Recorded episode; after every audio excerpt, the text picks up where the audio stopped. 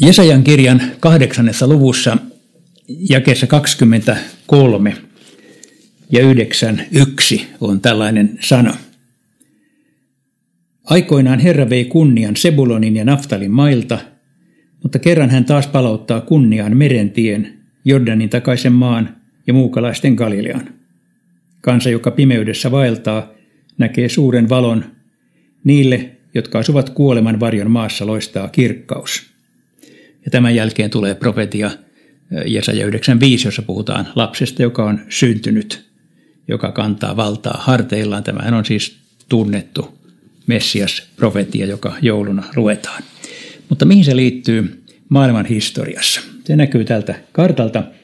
Äsken siis luettiin Jesaja 8.23, mutta sen taustalla on toisessa kuninkaiden kirjassa luvussa 15 jakeessa 29 kerrottu tapahtuma, josta myös Assyrian kuningas Tiglat-Pileser kertoo omissa raporteissaan, ja me olemme 730-luvulla ennen Kristusta. Tämä Assyrian kuningas tekee kolme sotaretkeä pohjoisesta, ja nyt tässä kartassa, jonka te näette, tämä on erikoinen kartta siinä mielessä, että se on itä-länsisuunnassa, kuollut meri on siis tuolla, Jerusalem on tässä, ja, ja pohjoinen on siis kartassa nyt vasemmalla. Sieltä tulee Assyrian sotajoukko ja se tekee ensimmäisen hyökkäysretkensä filistealaisten alueelle merentietä pitkin.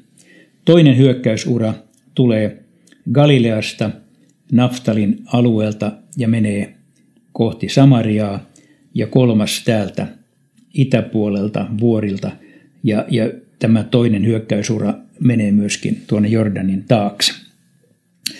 Tämä siis tapahtuu vuonna 700 tai 730-luvulla ja nyt tässä on samat maantieteelliset alueet kuin Jesajan profetiassa puhutaan Naftalin maasta, muukalaisten Galileasta, Jordanin takaisesta maasta ja merentiestä.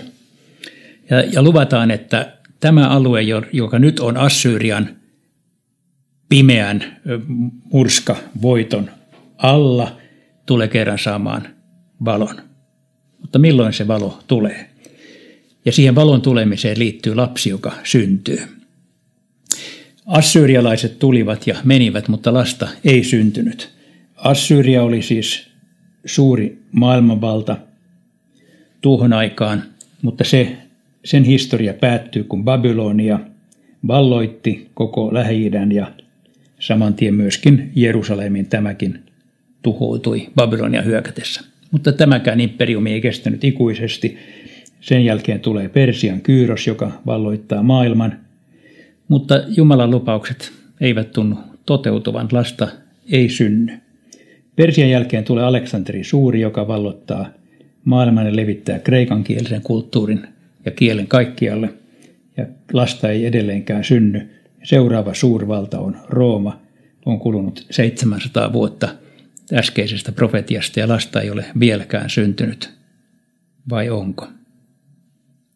Seuraavaksi meidän täytyy lukea Matteuksen evankeliumin neljännestä luvusta kaksi jaetta.